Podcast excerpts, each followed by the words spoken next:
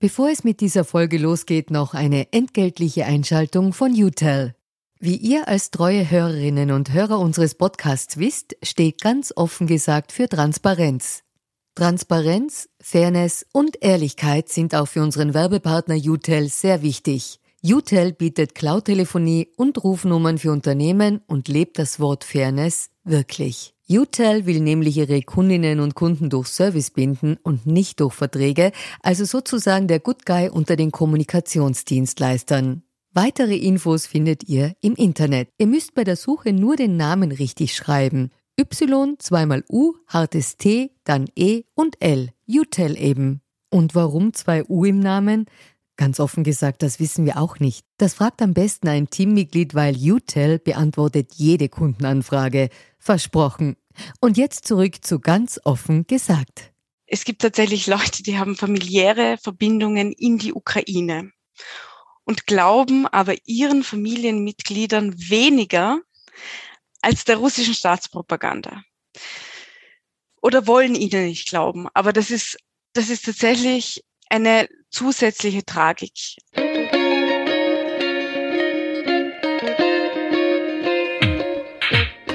Willkommen bei Ganz offen gesagt. Mein Name ist Barbara Kaufmann. Seit Russland am 24. Februar die benachbarte Ukraine angegriffen hat und der Krieg tobt, ist das Land isoliert. Traditionsunternehmen haben sich zurückgezogen, Fluglinien den Verkehr eingestellt, Journalistinnen und Journalisten das Land verlassen. Wie sieht der Alltag aus in Russland? Wie sehr ist der Krieg präsent und ist er überhaupt Thema? Darüber spreche ich mit meinem heutigen Gast, der ORF-Korrespondentin für Russland, Miriam Beller, die aktuell in St. Petersburg ist. Liebe Miriam, danke, dass wir dich heute in St. Petersburg, glaube ich, erreichen, dass du dir Zeit genommen hast für uns. Ja, sehr gerne. Vielen Dank für die Einladung. Ähm, Miriam, bevor wir losstarten, ganz kurz noch, wir haben in unserem Podcast immer eine sogenannte Transparenzpassage, wo wir klären, woher wir einander kennen, warum wir uns duzen in unserem Fall. Äh, wir haben uns noch nie getroffen. Ähm, genau, ja. Genau, ich kenne dich als Konsumentin natürlich, als TV-Konsumentin und als Kollegin. Äh, und wir duzen uns, weil wir, glaube ich, alterstechnisch nicht so weit auseinander sind. Ja, äh, wahrscheinlich, ja, ja. Das ist in Ordnung.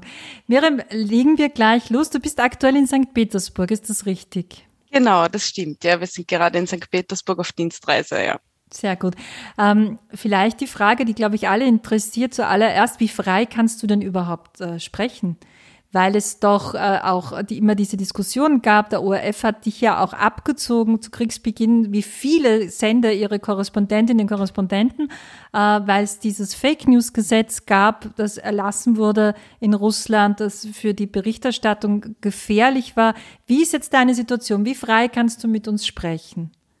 Das sind ja gleich einige Punkte. Also mal nochmal zuerst vielleicht ähm, zum März. Also das war ja so damals die Zeit, als eben dieses neue Zensurgesetz äh, gekommen ist, das ja übrigens nicht nur uns Journalistinnen und Journalisten betrifft, sondern alle Menschen in Russland. Also da geht's eben drum, dass man äh, keine sogenannten Fake News verbreiten darf. Da geht es darum, beispielsweise die Geschehnisse in der Ukraine als Krieg zu bezeichnen, das militärische Geschehen in der Ukraine zu kommentieren oder äh, darüber zu sprechen und äh, Quellen zu verwenden, die nicht die offiziellen russischen sind.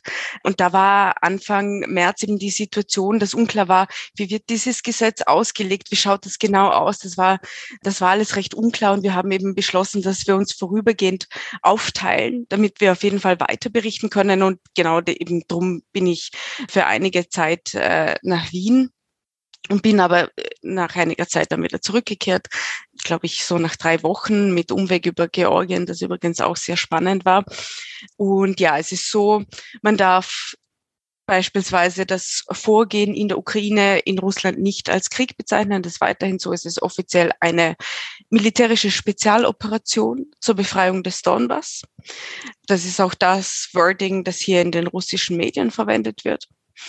also das militärische Geschehen, man darf nicht das russische Militär diskreditieren, wie es heißt.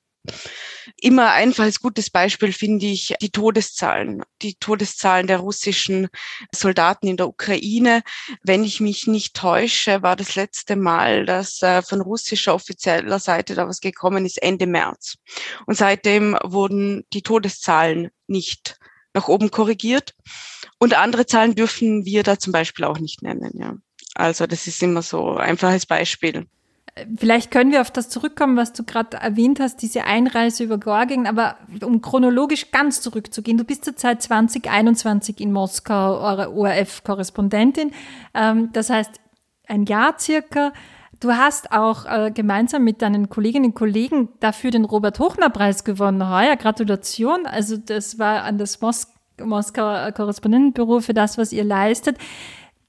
Darf ich dich vielleicht gleich zu Beginn fragen, so eine Kaffeesud-Leserei, aber trotzdem, war denn dieser Krieg voraussehbar? Hast du in Moskau letztes Jahr etwas bemerkt, wo du sagst, also mich hat das jetzt wirklich überhaupt nicht überrascht? Also zuerst, ich bin noch nicht ein Jahr äh, in ah. Russland. Ich bin, ja, ich bin, ich bin noch sehr frisch. Ich bin erst seit Herbst 2021 ähm, in Moskau. Also das war eine sehr, ja, eine sehr intensive Zeit bis jetzt. Und natürlich haben wir in der Zeit seit Herbst durch den Aufmarsch an, an der Grenze zur Ukraine in Russland Natürlich hat es da dafür Zeichen gegeben. Da haben sie ja Wochen, Monate vorher schon Truppen beispielsweise aus, aus dem fernen Osten Russlands schon in den Westen stationiert. Dann wurden eben angekündigt, diese diese Truppenübungen gemeinsam mit Belarus in Belarus, ja, die ja auch ganz groß waren. Also natürlich hat es Hinweise gegeben, es hat auch mahnende Stimmen gegeben schon seit 2014 vorher vorausgesehen habe ich es trotzdem nicht ehrlich gesagt und ich glaube auch sonst viele nicht. Ich glaube schon, dass das irgendwie in unserer Generation, ich bin Jahrgang 1988, im Kopf diese rote Linie einfach ist, ja, dass ähm, dass wir irgendwie da, darauf schon in gewisser Weise noch vertraut haben, dass es diese rote Linie gibt, ja. Aber es gibt schon viele, die, die vor allem mit einer Militäroperation beispielsweise in der Ostukraine gerechnet haben. Also es ist ja so, dass ähm, in der Ostukraine russische Truppen schon seit 2014 unterwegs sind sozusagen, nur nicht offiziell. Und damit haben schon viele gerechnet, dass es so eine umfassende Spezialoperation, wie sie genannt wird, wird. Warum entscheidet man sich überhaupt dafür, nach Russland zu gehen als Korrespondentin? Weil weil es unglaublich spannende Region ist. Wir haben ein riesiges Berichterstattungsgebiet. Es ist ja nicht nur Russland, es ist äh, Belarus, es ist äh, der ganze zentrale asiatische Raum, der mich besonders extrem interessiert. Es ist äh, auch der Südkaukasus. Und es ist einfach extrem spannend. Es gibt so viele, so viele Dinge, die wichtig sind, hier zu berichten. Auch jetzt noch. Ja, wir haben viele Einschränkungen, mit denen wir leben müssen. Aber das wollte ich auch noch sagen. Das ist, da haben wir ja den unglaublichen Vorteil, dass wir einen Korrespondenten in der Ukraine haben. Wir haben äh, das tolle Team beim, beim Fernsehen und beim Radio in Wien. Das heißt, das ist ja ein Konglomerat. Die Berichterstattung über die Ukraine geschieht ja nicht aus Russland, was aus mehreren Gründen ähm, ein, ein großer Vorteil ist derzeit. Vielleicht können wir das überhaupt äh, Schritt für Schritt durchgehen, weil ich glaube, dass sich viele überhaupt nicht vorstellen können, wie dein Alltag ist, auch in deiner Arbeit, jetzt wie das aussieht. Beginnen wir wirklich damit, wie schwer war denn jetzt für dich die Einreise nach Russland? Du warst ja dazwischen in Österreich, glaube ich, oder auch weil du vorhin erzählt hast, äh, du bist nach einer Zeit im März dann wieder zurückgekehrt über Georgien. Wie ist das momentan, äh, nach Russland zu kommen für dich als Journalistin aus Wien? Ja, die letzte Einreise jetzt tatsächlich äh, erst vor einer Woche. Mm, die war tatsächlich sehr interessant. Also ich war im Urlaub und bin jetzt wieder zurückgekommen. Also es fängt einmal natürlich damit an, dass es keine direkten Flugverbindungen mehr gibt ähm, nach, nach, nach Westeuropa. Man fliegt also meistens über Istanbul und dann weiter nach Moskau. Die Flüge sind, das ist alles mittlerweile schon extrem teuer und extrem überbucht, aber alles irgendwie noch machbar. Interessant wird es dann tatsächlich, wenn man direkt einreist. Das habe ich jetzt ähm, am eigenen Leib verspürt. In meinem Pass, in meinem Visum ist natürlich ersichtlich, dass ich äh, Journalistin bin.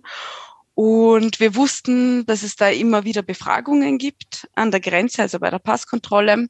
Und das ist mir dieses Mal auch passiert. Also man wird da dann äh, auf die Seite genommen und ähm, nicht nur Journalistinnen und Journalisten, auch andere Personen äh, beispielsweise wenn man einen ukrainischen Pass hat.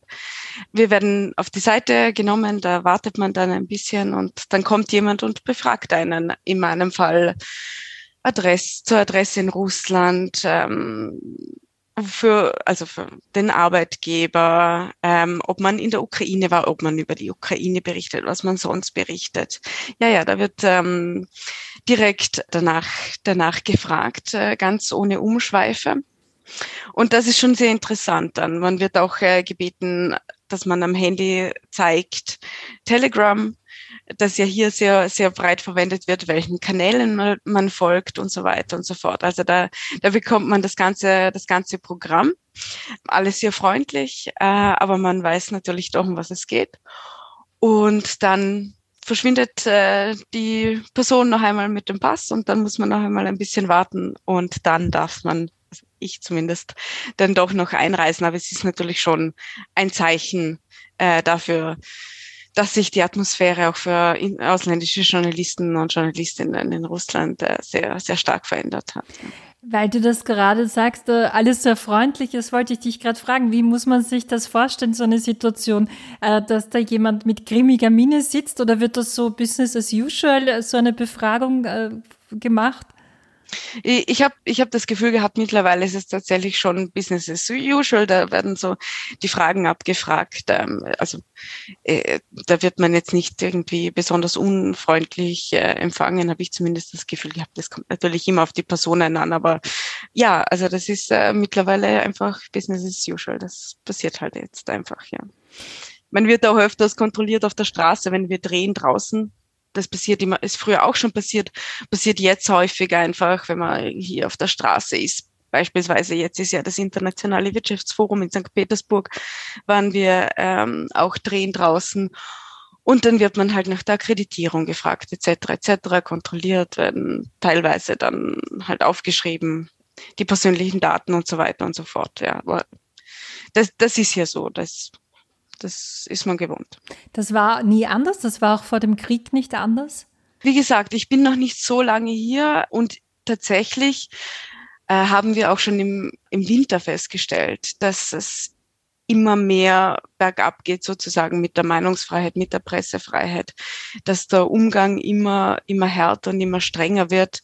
Äh, und jetzt ist es natürlich immer noch mehr. Also in der Stadt, wenn man äh, gewisse Sachen dreht, ist es auf jeden Fall strenger geworden jetzt, ja. Wie ist denn der Austausch mit Kolleginnen und Kollegen äh, internationaler Medienanstalten, also von anderen äh, Medien, äh, Medien, die du triffst? Trifft man sich noch? Gibt es noch einen Austausch? Sind es weniger geworden, spürbar? Es sind weniger geworden. Ich würde sagen, im deutschsprachigen Raum sind es noch relativ viele. Äh, ich glaube mehr als beispielsweise auch im, im englischsprachigen Raum. Und da gibt es durchaus einen sehr regen Austausch und, und das ist natürlich äh, sehr, sehr hilfreich. Und ich, ich habe das auch immer sehr als sehr angenehm empfunden, weil hier auch nicht so das Konkurrenzdenken äh, besteht, sondern eher eben die Kollegialität im Vordergrund steht. Jetzt arbeitest du in einem Land, das äh, im Krieg ist, das offiziell im Krieg, also es darf nicht Krieg genannt werden, es ist eine Militäroperation, aber trotzdem bist du vor Ort in einem Land, von dem wir alle uns gerade überhaupt nicht vorstellen können, wie es darin aussieht. Ja, also es gibt da wirklich die wildesten Geschichten, aber niemand hat so einen direkten Zugang, außer eben die Korrespondentinnen, Korrespondenten. Äh, wie hat sich denn Russland durch diesen Krieg für dich verändert? Was, was ist das Erste, wo du sagst, das ist jetzt ein anderes Erscheinungsbild oder hat sich überhaupt etwas verändert? Das ist eine sehr gute Frage weil ich glaube, dass man weit gehen muss, um einen anderen Ort zu finden, um so wenig mitzukriegen von dem, was in der Ukraine passiert. Auf der Straße ist, es ist oberflächlich Normalität. Es, es, es herrscht Normalität. Es gibt ja auch in diesem Sinn ähm, keine Öffentlichkeit. Ähm, über die Ukraine wird schon berichtet in den Staatsmedien und viel anderes gibt es ja nicht mehr hier. Ähm, aber das ist keine Berichterstattung, wie wir sie uns vorstellen. Das sind ähm, Korrespondentinnen, es sind tatsächlich Korrespondenten, hauptsächlich männliche, die in der Ostukraine unterwegs sind, die im Donbass unterwegs sind und embedded sind ähm, mit der russischen Armee. Und das hat natürlich mit dem, was wir berichten im ORF, was der Westen, was es, es, wie soll ich sagen, uns, genau, uns ähm, in den Interviews äh, ist oft ganz interessant, weil die Menschen dann von unterschiedlichen äh, Informationsräumen sprechen. Wir sind in einem anderen Informationsraum, sagen Sie, was natürlich auch eine, eine sehr interessante ähm, Interpretation der Sache ist. Aber das ist was anderes. Also das ist mal das, äh, was man im Fernsehen so mitkriegt. Auf der Straße muss man soweit eigentlich gerade in Moskau nicht besonders viel mitkriegen. Was im Straßenbild hat sich verändert. Äh, ja, in, in Moskau sieht man durchaus immer wieder Zs äh, mhm. auf Autoscheiben, äh, Hauswänden, in Fenstern. In Souvenirläden sieht man es mittlerweile ganz viel, kann man äh, T-Shirts kaufen. Aber ansonsten ist es so nicht nicht präsent. Ist natürlich auch Absicht, ja. Das Z muss man vielleicht äh, als Erklärung einfügen. Das ist ein Symbol, das als Zeichen ist Zustimmung zum Krieg äh, gilt mittlerweile ähm, in Russland. Es gibt auch äh, dieses orange-schwarze Georgsband, dieses Symbol für den Sieg über den äh, Hitlerfaschismus, das auch angeblich öfter zu sehen ist. Hast du das öfter gesehen? Ja, das war jetzt natürlich öfters zu sehen im vergangenen Monat, weil der 9. Mai hier ja äh, gefeiert wird, eben als Sieg über den Nationalsozialismus, über, über Nazi-Deutschland. Aber das, das, das ist normal, das war früher auch so. Jetzt ist es natürlich eben in Verbindung des, mit dem Z, das dann eben in den Farben schwarz-orange ähm, auch oft äh, gezeichnet wird. Das sind ja auch die Farben dieses Bandes. Natürlich wird es wie viele andere Symbole jetzt natürlich umgedeutet und, und instrumentalisiert für die Staatspropaganda. Aber dass dieses Zeichen sichtbar ist, dass dieses Georgsband sichtbar ist, das ist nichts Neues. Das hat es früher auch schon gegeben. Aber habe ich dich richtig verstanden, dass wenn man durch Moskau geht oder jetzt auch durch St. Petersburg, man kennt ja die Bilder dieser Stadt, wenn man selbst noch nicht dort gewesen ist, als sehr geschäftig. Es ist sehr viel Treiben auf der Straße, sehr viel, sehr viel Passantinnen und Passanten. Es gibt Lokale, wo man draußen sitzen kann und, und Kaffee trinken, Tee trinken am Nachmittag. Das ist beliebt. Ist das alles so, wie es immer war, sozusagen? Ja, das ist wirklich ganz interessant. Ich glaube, St. Petersburg, wo wir jetzt gerade sind, ist ein ausgezeichnetes Beispiel, wenn man hier so durch die Stadt spaziert. Das ist ja eine Touristenstadt äh, durch und durch. Es sind bald die weißen Nächte. Okay. Es sind hier um, Unmengen an, an äh, Touristen. Heuer natürlich fast nur russische. Also man hört fast nur russisch. Und man bekommt gar nichts mit, mit ganz, ganz wenigen Ausnahmen. Wir haben beispielsweise gedreht und ein Interview gemacht mit äh, Jelena Osipova, die kennt man vielleicht, ähm, eine Künstlerin, die Anfang März festgenommen wurde weil sie mit Plakaten auf Proteste gegangen ist damals und sich auch jetzt noch auf die Straße stellt mit Antikriegsplakaten. Mm, man muss dazu sagen, die Dame ist 76 Jahre alt, ist ähm, gesundheitlich schon schwer angeschlagen, lässt sich aber durch nichts beirren und ist auch diese Woche hat sie sich wieder auf die Straße gestellt. Und in diesen Momenten ist das wirklich ganz spannend zu sehen auf der Straße. Die Menschen flanieren, kommen vorbei zu einem Protest und werden für eine sehr kurze Zeit herausgerissen aus dieser sehr, sehr oberflächlichen Normalität. Da wird wirklich diese dünne Schicht an, an, an Normalität wird da zerrissen und angekratzt und die Menschen bleiben stehen. Es kommen ganz unterschiedliche Reaktionen natürlich. Ähm, aber in diesen Momenten merkt man, hoppla, ja, es ist was und ja, die Menschen wissen genau, was passiert oder die meisten Menschen wissen genau, was passiert, aber es, es findet einfach in der Öffentlichkeit auf der Straße keinen Raum. Es findet nicht statt in der Öffentlichkeit. Wie schwer ist es momentan für dich, äh, für deinen Beruf? Es ist ja wichtig, dass dir Menschen vertrauen, dass sie dir erzählen, wie die Situation ist im Land. Wie schwer ist es für dich momentan, mit äh, Menschen vor Ort Gespräche zu führen und die auch wirklich aufzunehmen? Da muss man zwei Sachen unterscheiden. Das eine sind eben die Gespräche mit Expertinnen und Experten, die extrem schwierig geworden sind. Zum einen, weil viele das Land verlassen haben. Viele Politikwissenschaftlerinnen, Soziologinnen und so weiter und so fort, deren Wissenschaft jetzt einfach noch einmal eine ganz neue Bedeutung bekommen hat. Die haben oft das Land verlassen. Dann dann sind tatsächlich die Inf Interviews einfacher, weil sie sich dann in Sicherheit äh, bewegen und äh, in Sicherheit sind und sich frei bewegen können und frei sprechen können. Aber natürlich vor Ort ist es extrem schwierig geworden. Und das andere sind dann äh, die Gespräche mit den unter Anführungszeichen normalen Menschen auf der Straße, diese Straßenumfragen. Und die haben sich natürlich grundsätzlich verändert, weil was kann man sich erwarten in einem Land, in dem es eben keine Meinungsäußerung gibt? Ne? Man kann ja nicht davon ausgehen, dass die Menschen, wenn sie kritisch sind gegenüber der, der Führung, dass sie sich dann dazu auch äußern, weil es gefährlich sein kann, weil sie natürlich wissen, wenn das gesendet wird, dann kann das auf mich zurückfallen. Tun sie es doch, stellt sich dann natürlich für uns die Frage, bringen, können wir es auf Sendung bringen, ohne diese Person in Gefahr zu bringen? Und ansonsten ja natürlich, ich meine, die, die Menschen, die, die, und die den Staat unterstützen, die die russische Führung, die den russischen Präsidenten unterstützen, sind nach wie vor bereit, ähm, das auch zu sagen. Natürlich, daran hat sich äh, wenig verändert, aber es ist ganz schwierig geworden, irgendwie ein Gefühl dafür zu kriegen, wie groß ist die Unterstützung, wie, wie groß ist die Ablehnung, was denken die Menschen wirklich. In den privaten Gesprächen bekommt man das natürlich viel mehr mit, aber auf der Straße ist das sehr schwer geworden, ja. Ist denn diese Isolation Russlands äh, überhaupt nicht zu bemerken im Alltag? Also man hat äh, zu Beginn öfter gelesen, so anekdotisches, hier wurde ein äh, McDonald's geschlossen oder hier wurde ein, ein Modegeschäft geschlossen. Ähm, ist denn das im Alltag gar nicht zu sehen? Also dass man zum Beispiel, dass sich das Erscheinungsbild von Straßenzügen verändert hat oder von Shops oder so?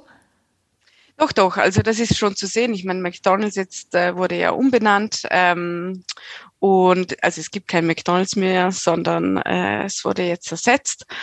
Viele Modegeschäfte haben geschlossen, Ikea hat geschlossen. Also das sieht man natürlich in der, in der Stadt, äh, dass es viele geschlossene westliche Geschäfte gibt. Was man auch sieht, ist natürlich, ich kann auf, auf meine österreichische Bankom, ich kann meine österreichische Bankomatkarte nicht mehr verwenden, mhm. beispielsweise. Mhm. Ja, wir können, äh, wir können nicht mehr auf, auf unser Konto sozusagen zugreifen, auf unser österreichisches Mastercard, Visa Card funktioniert nicht und so weiter und so fort. Also natürlich äh, spüren das die Menschen auch hier, gerade in, in den urbanen Zentren, wo es viele Verbindungen gibt in den Westen und, und natürlich, äh, so, sobald sie aus dem Land hinaus wollen, spüren sie es auch.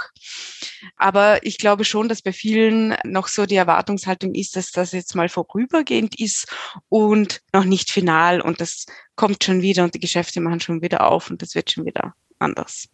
Das ist ja überhaupt etwas, was man sich ständig fragt. Du hast ja vorhin auch erzählt, die Flüge über Istanbul sind sehr oft ausgebucht oder, oder heillos überlaufen. Ähm, du berichtest ja auch aus äh, St. Petersburg, Moskau, zwei wirkliche Großstädte in Russland wie denn die urbane Bevölkerung äh, mit der ganzen Situation umgeht, die ja natürlich, nehme ich an, viel stärker auch international äh, in, in der Arbeit mit anderen Ländern, Kooperation etc. zu tun hat? Das ist eine sehr gute Frage. Ich meine, ähm, hinter vorgehaltener Hand sagen natürlich viele eben, ja, wie, wie schlimm es ist, natürlich auch ähm, wirtschaftlich gesehen. Aber ich glaube tatsächlich, dass die wirtschaftlichen Folgen, und das bestätigen uns auch Wirtschaftsexpertinnen und Experten immer wieder, das kommt erst. Man sieht die, die ersten Auswirkungen schon jetzt. Aber diese tiefgreifenden, die die russische Wirtschaft verändern werden, dass Siemens, das 170 Jahre in diesem Land tätig war, nicht mehr tätig ist. Ja, wir sprechen über McDonald's. Das hat natürlich eine symbolische Bedeutung, aber Siemens ist natürlich in so vielen Bereichen in diesem Land ein ganz zentrales Unternehmen. Im Transport, also Schienenverkehr, dann kommen, äh, dann kommt der Flugverkehr dazu, die Ersatzteile in einem Land wie Russland, das so groß ist, in dem viele Regionen ohnehin nur über den Flugverkehr miteinander verbunden sind. Ja, also all diese Dinge werden erst kommen, auch jetzt, weil wir in St. Petersburg sind, eine Stadt, die natürlich extrem auch ähm, über den Hafen ähm, seine ihre Bedeutung hat. Ähm, die ganzen Container und Transportunternehmen haben ihre, ihre Arbeit eingestellt. Und all das, das wird massive Auswirkungen haben. Und ich glaube, das können wir uns jetzt im Moment gerade vielleicht einmal vorstellen, wie das werden wird. Aber das dauert alles noch ein wenig, ja. Du hast vorhin schon erzählt, dass Expertinnen und Experten, mit denen du Interviews führst, dass viele von ihnen das Land verlassen haben. Man hat auch zu Beginn des Krieges äh, sehr häufig Bilder gesehen, dass äh, sehr viele junge Menschen äh, aus der Start-up-Szene, aus der IT-Szene das Land verlassen über Finnland, also mit Zügen äh, geradewegs aus. Ähm, wie ist denn die Situation jetzt? Ist das noch zu bemerken? Ist das äh, noch zu sehen? Also, weil ich vorher gesagt habe, ich war in Georgien ich war genau aus diesem Grund in Georgien, weil Georgien ganz viele junge Russinnen und Russen angezogen hat nach dem 24. Februar.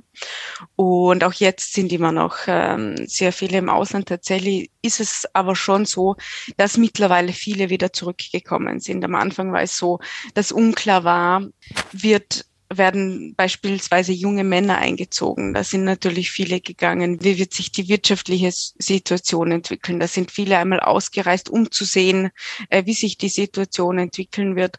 Und mittlerweile aber viele wieder zurückgekehrt, beispielsweise Künstlerinnen und Künstler. Ich glaube aber, ein, ein ähm, Berufsfeld, in dem es weiterhin sehr, sehr spannend bleiben wird, ist bei den IT-Lern und IT-Lerinnen, weil viele natürlich remote arbeiten können, aber viele von ihnen auch sagen, langfristig können wir in Russland gar nicht mehr weiterarbeiten, weil auch hier viele Unternehmen ähm, nicht mehr tätig sein werden und, und rein in einem isolierten russischen Umfeld können sie in so einem globalen äh, Bereich nicht arbeiten. Und ich glaube, das, das wird schon extreme Auswirkungen haben. Da versucht die russische Führung auch entgegenzuwirken. Aber wie erfolgreich die da sein werden, das wird sich zeigen. Ich glaube nicht sehr. Eine praktische Frage vielleicht auch, weil du vorhin gemeint hast, das Visa funktioniert nicht, eine Bankomatkarte funktioniert nicht von euch. Äh, wie, wie lebt man dann als Korrespondentin? Nimmt man dann wirklich so einen Koffer Bargeld mit oder wie, wie, macht, wie macht man das? Ja, also es ist so, hm, vielleicht ähm, kennen das einige Leute. Im, im Iran gibt es ja beispielsweise auch äh, Sanktionen, wo keine Karten funktionieren. Es gibt einige Banken, die noch nicht vom, äh, von den Sanktionen, von den SWIFT-Sanktionen äh, betroffen sind. Das heißt, da sind Überweisungen noch möglich über Umwege. Aber ja, ich meine, der, der klassische Weg ist, ähm, Euro mitzunehmen und dann umzutauschen. Und ist so im Alltag auch, also wenn ich zum Beispiel an die berühmte U-Bahn denke in Moskau, also ist, sind die U-Bahnen voll, die Busse voll, es ist einfach alles so wie immer. Ja, also wenn man, wenn man ganz oberflächlich draufschaut, ist alles so wie immer und jetzt noch mehr als am Anfang, weil am Anfang hat es noch Demonstrationen, Proteste gegeben. Es hat, ich würde nicht sagen, einen öffentlichen Diskurs, weil der war immer schwierig, aber auch in den sozialen Netzwerken ähm, hat es eine Auseinandersetzung gegeben und, und äh, dann als eben die die Androhung von von sogar Haftstrafen äh, von einfach auch persönliche Konsequenzen für die Menschen, dass ähm, dass Menschen einfach äh, gekündigt worden sind beispielsweise, weil sie irgendetwas Kritisches äh, gepostet haben. Und dadurch, äh, ja, äh, ist es da immer stiller geworden. Das heißt, diese Demonstrationen, die sieht man jetzt gar nicht mehr. Man, es gibt einzelne, wie eben die ähm, von äh, Jelena Osipova, von der ich gerade erzählt habe, aber das sind einzelne Personen, die wissen, sie können jederzeit verhaftet, festgenommen werden, vorübergehend eingesperrt oder sogar eben ein Strafverfahren bekommen. Aber große Demonstrationen von mehreren Menschen gibt es fast oder gar keine mehr, muss man eigentlich sagen. Weiß man, was aus jenen geworden ist, die sich gerade zu Beginn auf die Straße gewagt haben und wo ja sehr viele dann auch sehr schnell verhaftet wurden oder auch angezeigt wurden? Gibt es dazu Informationen? Ja, also es gibt, äh, wie gesagt, einige Strafverfahren, vor allem eben gegen Menschen, die sich äh, wiederholt äh, geäußert haben, wiederholt äh, protestiert haben. Normalerweise ist eben so, diese Menschen, die wir gesehen haben, die am Anfang festgenommen worden sind, die haben oft bekommen 15 bis 30 Tage Haft, ist da so die Normalität. Bei wiederholten Vergehen unter Anführungszeichen muss man dann eben mit einem Strafverfahren rechnen. Und da gibt es jetzt natürlich auch schon einzelne Fälle. Ja. Bekommst du andere Reaktionen als davor, wenn du in der Öffentlichkeit zum Beispiel drehst oder Aufsager machst? Bleiben Menschen bei dir stehen, sprechen dich an? Ähm, also wir haben, darüber haben wir gerade letztens auch geredet. Also wir persönlich spüren jetzt keine größere Antipathie als vorher, habe ich das Gefühl das Interesse ist dann oft da, oft auch die Überraschung, dass wir noch da sind. Aber so, ne so sehr negative Reaktionen, das würde ich jetzt nicht sagen, dass wir normalerweise bekommen. Man fragt sich ja ohnehin von außen, man fragt sich vieles, aber man fragt sich, ob es so eine Art jetzt erst Rechtsstimmung gibt, äh, ob du da etwas wahrnimmst, dass vielleicht, weil du auch sagst, die Proteste werden weniger, dass es jetzt vielleicht sogar mehr mit andauerndem Krieg mehr Zustimmung gibt. Ja, wie gesagt, also ich, ich würde da immer vorher den Disclaimer hinzufügen. Es gibt hier ja keine öffentliche Diskussion. Es gibt sozusagen keine Öffentlichkeit, wie wir das in einem demokratischen Verständnis sehen. Ähm, aber es ist sicherlich so, und das ist auch beeinflusst durch die, die russischen Medien, dass die Schuld immer dem Westen zugeschrieben wird, vor allem den USA. Also es wird alles in Verbindung mit den USA gebracht ähm, was dann natürlich wiederum auf, auf der anderen Seite ermöglicht, dass Russland in der Opferrolle ist und dann ja der Westen ist ja von uns abhängig. Im Westen brauchen sie unsere Energie und, und so weiter und so fort. Und da ist schon bei vielen noch die Überzeugung da, ähm, dass Europa, dass der Westen tatsächlich mehr darunter leiden wird als Russland. Aber wie gesagt, das sind nicht alle. Das ist äh, dieser Teil der Bevölkerung, der es unterstützt. Wie groß der ist, ist immer schwierig zu sagen. Andere mit denen wir natürlich auch persönlich zu tun haben, ähm, sind das natürlich überhaupt nicht so. Ja. Was mich interessieren würde, du hast vorhin äh, von Informationsräumen gesprochen, ja, dass darüber geredet wird, dass ihr Journalistinnen und Journalisten äh, aus, äh, aus, dem, aus der EU quasi in anderen Informationsräumen leben würdet oder existieren würdet als jetzt die russische Bevölkerung. Kannst du uns vielleicht mal den, den Narrativ erzählen, der in Russland so der, der Mainstream ist sozusagen, warum dieser Krieg denn stattfindet und wie jetzt die Situation ist. Also was sagen denn die Staatsmedien?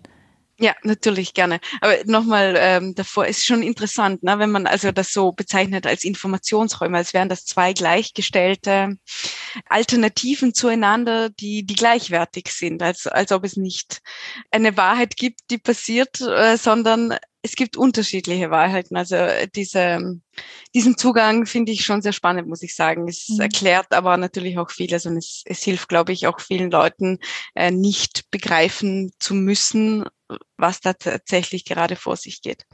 Aber ja, also die, die Russ, das russische Narrativ das hört man in Österreich vielleicht auch, ist eben ganz klar und ganz oft wird immer wiederholt, eben in der Ukraine gäbe es Nationalsozialisten. Es ist ein, ein Kampf gegen den Narzissmus, wie es heißt, der hier weitergeführt wird und eben auch im, im Mai anlässlich eben des Gedenken an den Sieg über Nazi-Deutschland ist das auch ganz groß und ganz oft wiederholt worden dass das eine, eine Kontinuität hat. Also hier wird eine historische Kontinuität zwischen dem Zweiten Weltkrieg und der Gegenwart äh, fabriziert und konstruiert, die es so natürlich überhaupt nicht gibt. Aber das ist äh, eine, eine historische Umdeutung, die hier von oben beginnend bei der russischen Führung konstruiert wird und die man dann wiedergegeben bekommt in, im Staatsfernsehen und dann wiederum auch in Teilen der Bevölkerung. Also wir sind die, sind die, wir, die, äh, Russland sind die, die gegen Nazis kämpfen. Wir, wir sind tatsächlich jene, die gegen den Faschismus weiterkämpfen und, und Grundsätzlich ist es aber so, dass, äh, dass es ganz viele Erklärungen gibt und, und in der Staatspropaganda ganz viele verschiedene Erzählstränge ähm, parallel laufen. Und das Ziel der russischen Staatspropaganda ist ja nicht, die Menschen das glauben zu machen, was sie sagen, sondern die Menschen gar nichts mehr glauben zu lassen. Also die, sie, ich glaube schon, dass, äh, dass äh, vielen in den Staatsmedien bewusst ist, dass äh, Menschen in Russland den, den Medien nicht glauben. Aber es ist hier so eine Verwirrtaktik, ja, wenn die Menschen dann sagen, ja, ja, vielleicht ist das Propaganda und das ähm, stimmt ja nicht, aber das, die, die andere Seite stimmt ja auch nicht. Also hier, das, hier geht es mehr so um, um eine Verwirrtaktik. Und dann grundsätzlich geht es nat natürlich immer um, um den Donbass, um die Befreiung der Ostukraine, wie, wie es genannt wird. Da geht es eben äh, darum, dass behauptet wird, dass die russischsprachige Bevölkerung in der Ostukraine ursprünglich russisch ist. Also da kommt dann noch ein, ein ethnischer Faktor dazu, der hier auch wieder künstlich konstruiert wird und wo hier auch wieder eine, eine historische Kontinuität hergestellt wird, nicht jetzt unbedingt vielleicht nur zur Sowjetunion, also ähm, Russland außerhalb der Grenzen, sondern sogar zum russischen Imperium. Ja, also diese diese ursprünglichen russischen Länder, dass die Menschen dort äh, beschützt werden müssen und zurückkehren ins Mutterland. Das ist ein, ein weiterer äh, Erzählstrang, der hier ganz oft äh, verwendet wird. Und das ist natürlich sehr interessant. Der, das wird extrem forciert und das bekommt man dann auch immer mehr auch aus der Bevölkerung zu hören. Ja. Jetzt hast du uns äh, sehr ausführlich und gut erklärt, was sozusagen die Geschichte ist, die in Russland erzählt wird. Aber inwiefern, welche Rolle hat die USA in dieser Geschichte? Könntest du uns das sagen? Weil du meintest vorhin, die USA ist an allem schuld und die hat auch ein starkes Sündenbock-Image. Äh, welche Rolle spielt die USA in dieser Wahrnehmung der Staatsmedien? Genau, also es ist äh, die USA in Verbindung mit der NATO, die hier eben diese große Rolle spielt, indem die NATO nach Sicht Russlands eben immer näher an die Grenze herangerückt ist, dadurch, dass immer mehr Länder in Osteuropa beigetreten sind. Und Russland oder das russische Narrativ in diesem, in diesem Zusammenhang ist eben jenes, dass die eigene Sicherheit bedroht wird. Was hier natürlich schon interessant wird, ist eben dieser Zugang oder dieses Selbstverständnis, man habe ein Recht auf einen Einflussbereich. Also es wird hier immer darüber gesprochen, man muss die Einflussbereiche aufteilen. Ja, und, und Russland möchte seinen Einflussbereich unter Anführungszeichen wahren. Und hier wird natürlich in der, in der staatlichen, im staatlichen Narrativ einfach oft darauf vergessen, unter Anführungszeichen, oder oft ignoriert, dass es sich hier um souveräne Staaten handelt, die eigenständige Entscheidungen treffen. Und diese Entscheidungen beispielsweise einem westlichen Militärbündnis äh, beitreten zu wollen, die werden ja genau aus diesem Grund getroffen, dass diese Staaten, wie beispielsweise die baltischen Staaten, sich von Russland bedroht fühlen. Und das wird natürlich überhaupt nicht wiedergegeben im russischen Narrativ, sondern hier ist es eben die NATO, die USA, die hier die, die aggressive Rolle übernehmen, die Rolle des Aggressors äh, und des Provokateurs auch. Wird denn die Entscheidung von Finnland oder eben auch Schweden, also von der beiden Länder, sich auch der NATO anzuschließen, wird das medial kommentiert? Wird man darüber informiert? Ja, ja, ja. Also ähm, das wird natürlich angesprochen, das wird kommentiert, aber natürlich immer, immer in eine Richtung. Und die ist, würde ich sagen, in die Richtung. Sie werden schon sehen, was sie davon haben. Aber sofern oder soweit ist es bis jetzt mal bei dieser Drohkulisse ge geblieben und man hat es dann eine gewisse Zeit lang im politischen, in der politischen Führung auch dann versucht, wieder ein bisschen herunterzuspielen und, und dem nicht allzu viel Bedeutung beizumessen. Jetzt hast du uns äh, ausgezeichnet erklärt, wie die Propaganda funktioniert, also was, was da konkret für Inhalte transportiert werden. Wie ist denn deine Wahrnehmung, wie stark die Menschen dieser Propaganda glauben oder wie sehr ihnen doch andere Kanäle, Informationskanäle zur Verfügung stehen, die ihnen äh, quasi doch das Bild ein bisschen ein bisschen weg, äh, also ein bisschen objektiver machen, was die Situation betrifft? Also da muss man zuerst einmal dazu sagen, dass alternative Informationsquellen auf Russisch nur mehr zugänglich sind, wenn man weiß, wie man einen VPN-Zugang bekommt und wie man eben diese Blockaden durch die russische Zensur umgeht. Im Internet auch, das meinst du jetzt? Genau, genau. Also wenn man äh, weiß, wie, wie man eben diese Blockaden umgeht, ich würde sagen, die meisten Menschen sollten das mittlerweile wissen, weil eben auch Facebook, weil auch Instagram, gerade Instagram ist sehr beliebt in Russland, nur mehr so zu erreichen ist. Und daher muss man nach diesen Informationen bewusst suchen. Eine Radiostation, die letzte kritische, der Radiosender Echo, wurde abgestellt der Fernsehsender TV Rain, der noch ähm, über übers Internet gesendet hat, der wurde auch verboten. Die Mitarbeiter und Mitarbeiterinnen mussten alle ausreisen. Also das wurde alles abgestellt. Die verbleibenden Online-Portale, die verbleibenden Medien, die muss man bewusst aufsuchen. So. Und das machen viele junge Menschen, und das könnten aber sicher viel mehr Menschen machen, als es tatsächlich tun. Und ich habe das Gefühl, dass es zum Teil schon einen Teil in der Bevölkerung gibt, die grundsätzlich wissen, dass das, was ihnen erzählt wird in den Staatsmedien, nicht die Wahrheit ist und dass das Propaganda ist, aber dass sie sich mit der Realität und mit der Wahrheit so gar nicht zu sehr beschäftigen wollen ich habe das Gefühl auch jetzt noch, und jetzt sind wir schon im Juni, aber es war am Anfang ganz besonders so, der Schock war so groß, dass man es zuerst einfach geleugnet hat und dass man zuerst äh, sich damit gar nicht auseinandersetzen wollte. Und ich habe ja auch jetzt noch das Gefühl, dass viele Menschen eben die Informationen gar nicht suchen wollen, gar nicht wissen wollen, was tatsächlich passiert. Gibt es auch, ist auch die Angst groß vor dem Land, in dem man lebt, also davor, dass man verhaftet wird, äh, davor, dass einem, äh, dass einem Strafen drohen?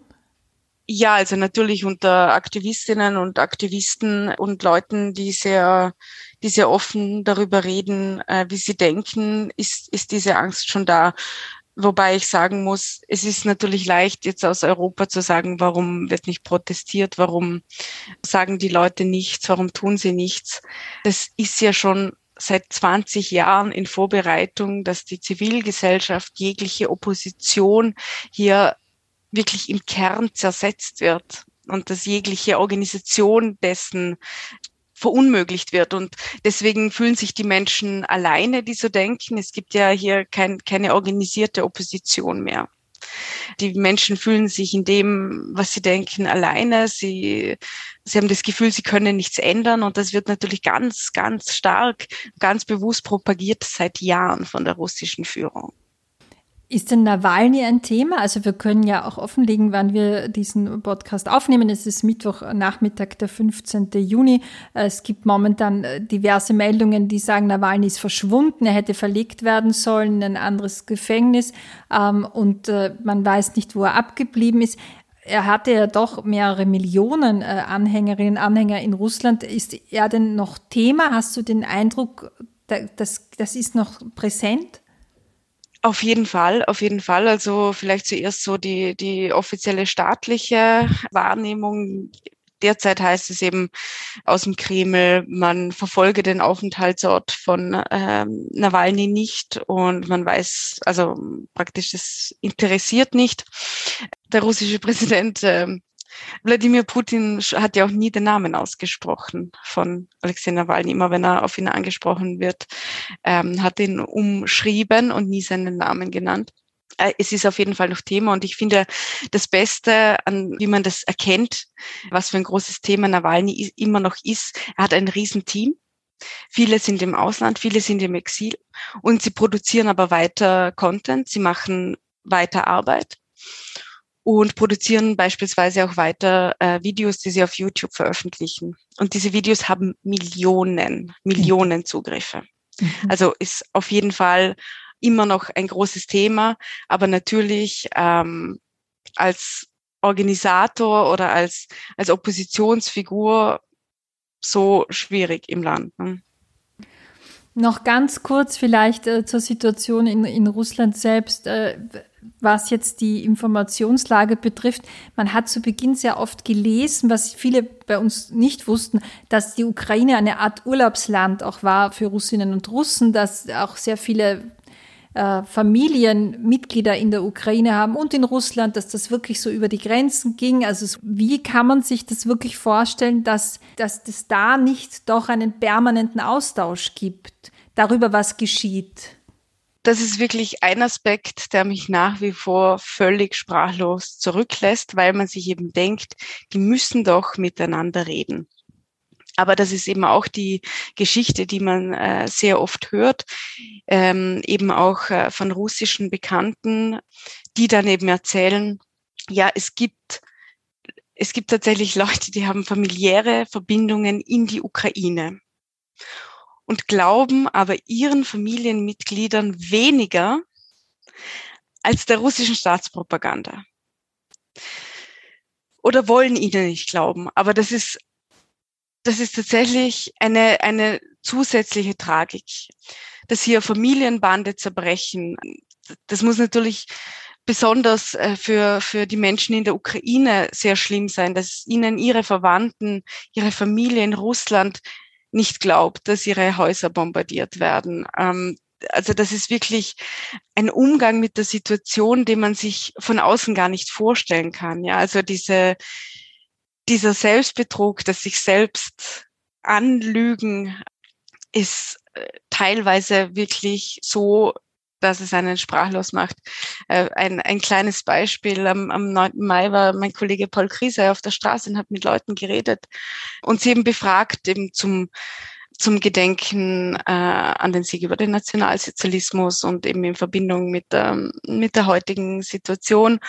Und da war ein Mann, der eben erzählt hat, na, hat seinen Patriotismus ausgedrückt und wie stolz er auf Russland ist und, und, und ähm, wie stark dieses Land ist und ähm, dass alles gut werden wird. Und das ist, dann sagt er, wie so ganz nonchalant noch dazu, ja, natürlich gibt es, ähm, auf Deutsch gesagt, einen Wermutstropfen, er hat ja Verwandte in der Ukraine und ähm, deren Haus wurde gerade zerbombt, aber das wird alles wieder gut. Und dann mein Kollege fragt dann eben, nein, Entschuldigung, Ihre Familie wird gerade beschossen durch Russland. Und er sagt, nein, nein, das wissen wir nicht. Von wem? Wir wissen nicht von wem. Und ich glaube, dass ähm, das zeigt ganz gut, wie, wie damit umgegangen wird in, in vielen äh, Teilen der Bevölkerung. Es ist ja auch die Frage, die sich einem permanent stellt, wenn man Russland in den letzten Jahren, Jahrzehnten ein bisschen verfolgt hat, die soziale Situation, gerade auch in Regionen, die jetzt äh, nicht äh, um Moskau oder St. Petersburg, sondern äh, nehmen wir Sibirien ja, oder Dagestan, Regionen, wo es teilweise wirklich Armut gibt, wo die Pensionen nicht ausbezahlt werden oder zu spät, wo die Infrastruktur äh, am Zusammenbrechen ist. Aber man fragt sich, wie, wie können die Menschen das tolerieren, dass dann ja offenkundig so viel Geld jetzt in diese Kriegsmaschinerie läuft? Oder gibt es diese Art von Debatten, die, die man sich vorstellt, schlicht nicht? Die existieren nicht. Ja, ich glaube, ich muss nochmal wiederholen, äh, in was für einem Informationsraum wir uns hier befinden. Also es gibt hier in diesem Sinn solche Debatten nicht es gibt ja diesen Raum nicht. Dadurch, dass es nur die Staatsmedien gibt, gibt es auch diese Debatten nicht. Und ja, es stimmt, also die, die Armut ist sehr groß, aber ich glaube schon auch, und übrigens eben auch, sobald man auch nur annähernd aus Moskau hinausgeht, ja, Moskau ist und, und St. Petersburg, die urbanen Zentren sind da sicherlich eine große Ausnahme. Aber diese, diese weit verbreitete Armut ist natürlich auch ein Instrument der Kontrolle für den Staat. So muss man es auch sehen, ja. Ja, also ähm, die, die Menschen haben unter Anführungszeichen ganz andere Probleme. Ja. Wie kommen sie über die Runden, wie kommen sie durch den Monat? Die älteren Menschen, die ähm, ganz geringe Pensionen ausbezahlt bekommen, ähm, extrem schlechte Infrastruktur, extrem schlechte Versorgungslage etc. etc. Ja.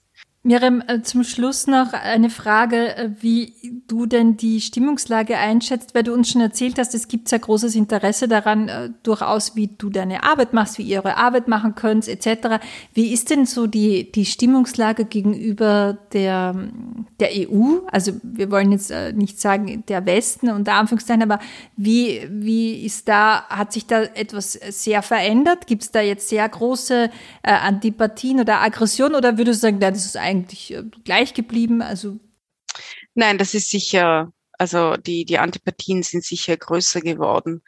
Äh, die EU wird gesehen in gewisser Weise als verlängerter Arm der NATO, weil das natürlich auch so propagiert wird in den Staatsmedien. Und der Westen wird da sehr als ein homogenes äh, Konstrukt gesehen. Also da sind die Antipathien im Allgemeinen äh, sicher viel größer geworden, aber es wird noch nicht heruntergebrochen auf, auf das Persönliche. Und natürlich, was hier in, in Russland immer ganz, ganz stark instrumentalisiert wird, ist die vermeintliche Russophobie, ähm, die, die es geben soll jetzt in Europa, ähm, wenn es nach den russischen Staatsmedien gibt. Und das ist schon ein sehr emotionales Thema für viele Menschen, glaube ich. Also das ist etwas, das auch immer wieder angesprochen wird, ja. Aber das ist wieder so nicht dieses, dass einem Aggression entgegenkommt, sondern ähm, dass Russland sich in der Opferrolle sieht. Und mhm. das zieht sich wirklich durch viele, durch viele äh, Bereiche durch. Ja. Miriam, eine letzte Frage, die wir uns, glaube ich, alle immer stellen, wenn wir dich äh, im, am Bildschirm sehen und erleben. Wann ist denn der Punkt gekommen als Korrespondentin, wo man sich überlegen würde, ich gehe jetzt? Also gibt es so einen für dich persönlich in deinem, äh, in deinem Fühlen oder in deiner Wahrnehmung gibt es so einen Punkt, wo du sagst, das habe ich mir vorher festgelegt und dann packe ich meine Sachen und schaue, dass ich irgendwie hier wegkomme? Also wenn ich etwas gelernt habe in den vergangenen Monaten, ist, dass man so etwas nicht planen kann und dass man so etwas vorher nicht weiß. Unser Planungshorizont ist im Moment sehr, sehr eingeschränkt. Das hat vor allem praktische Gründe auch. Wir haben ja bis jetzt immer Jahresvisa und Jahresakkreditierungen. Das gibt es jetzt nicht mehr für westliche Journalistinnen und Journalisten. Wir werden ab Herbst nur mehr drei Monats Visa bekommen.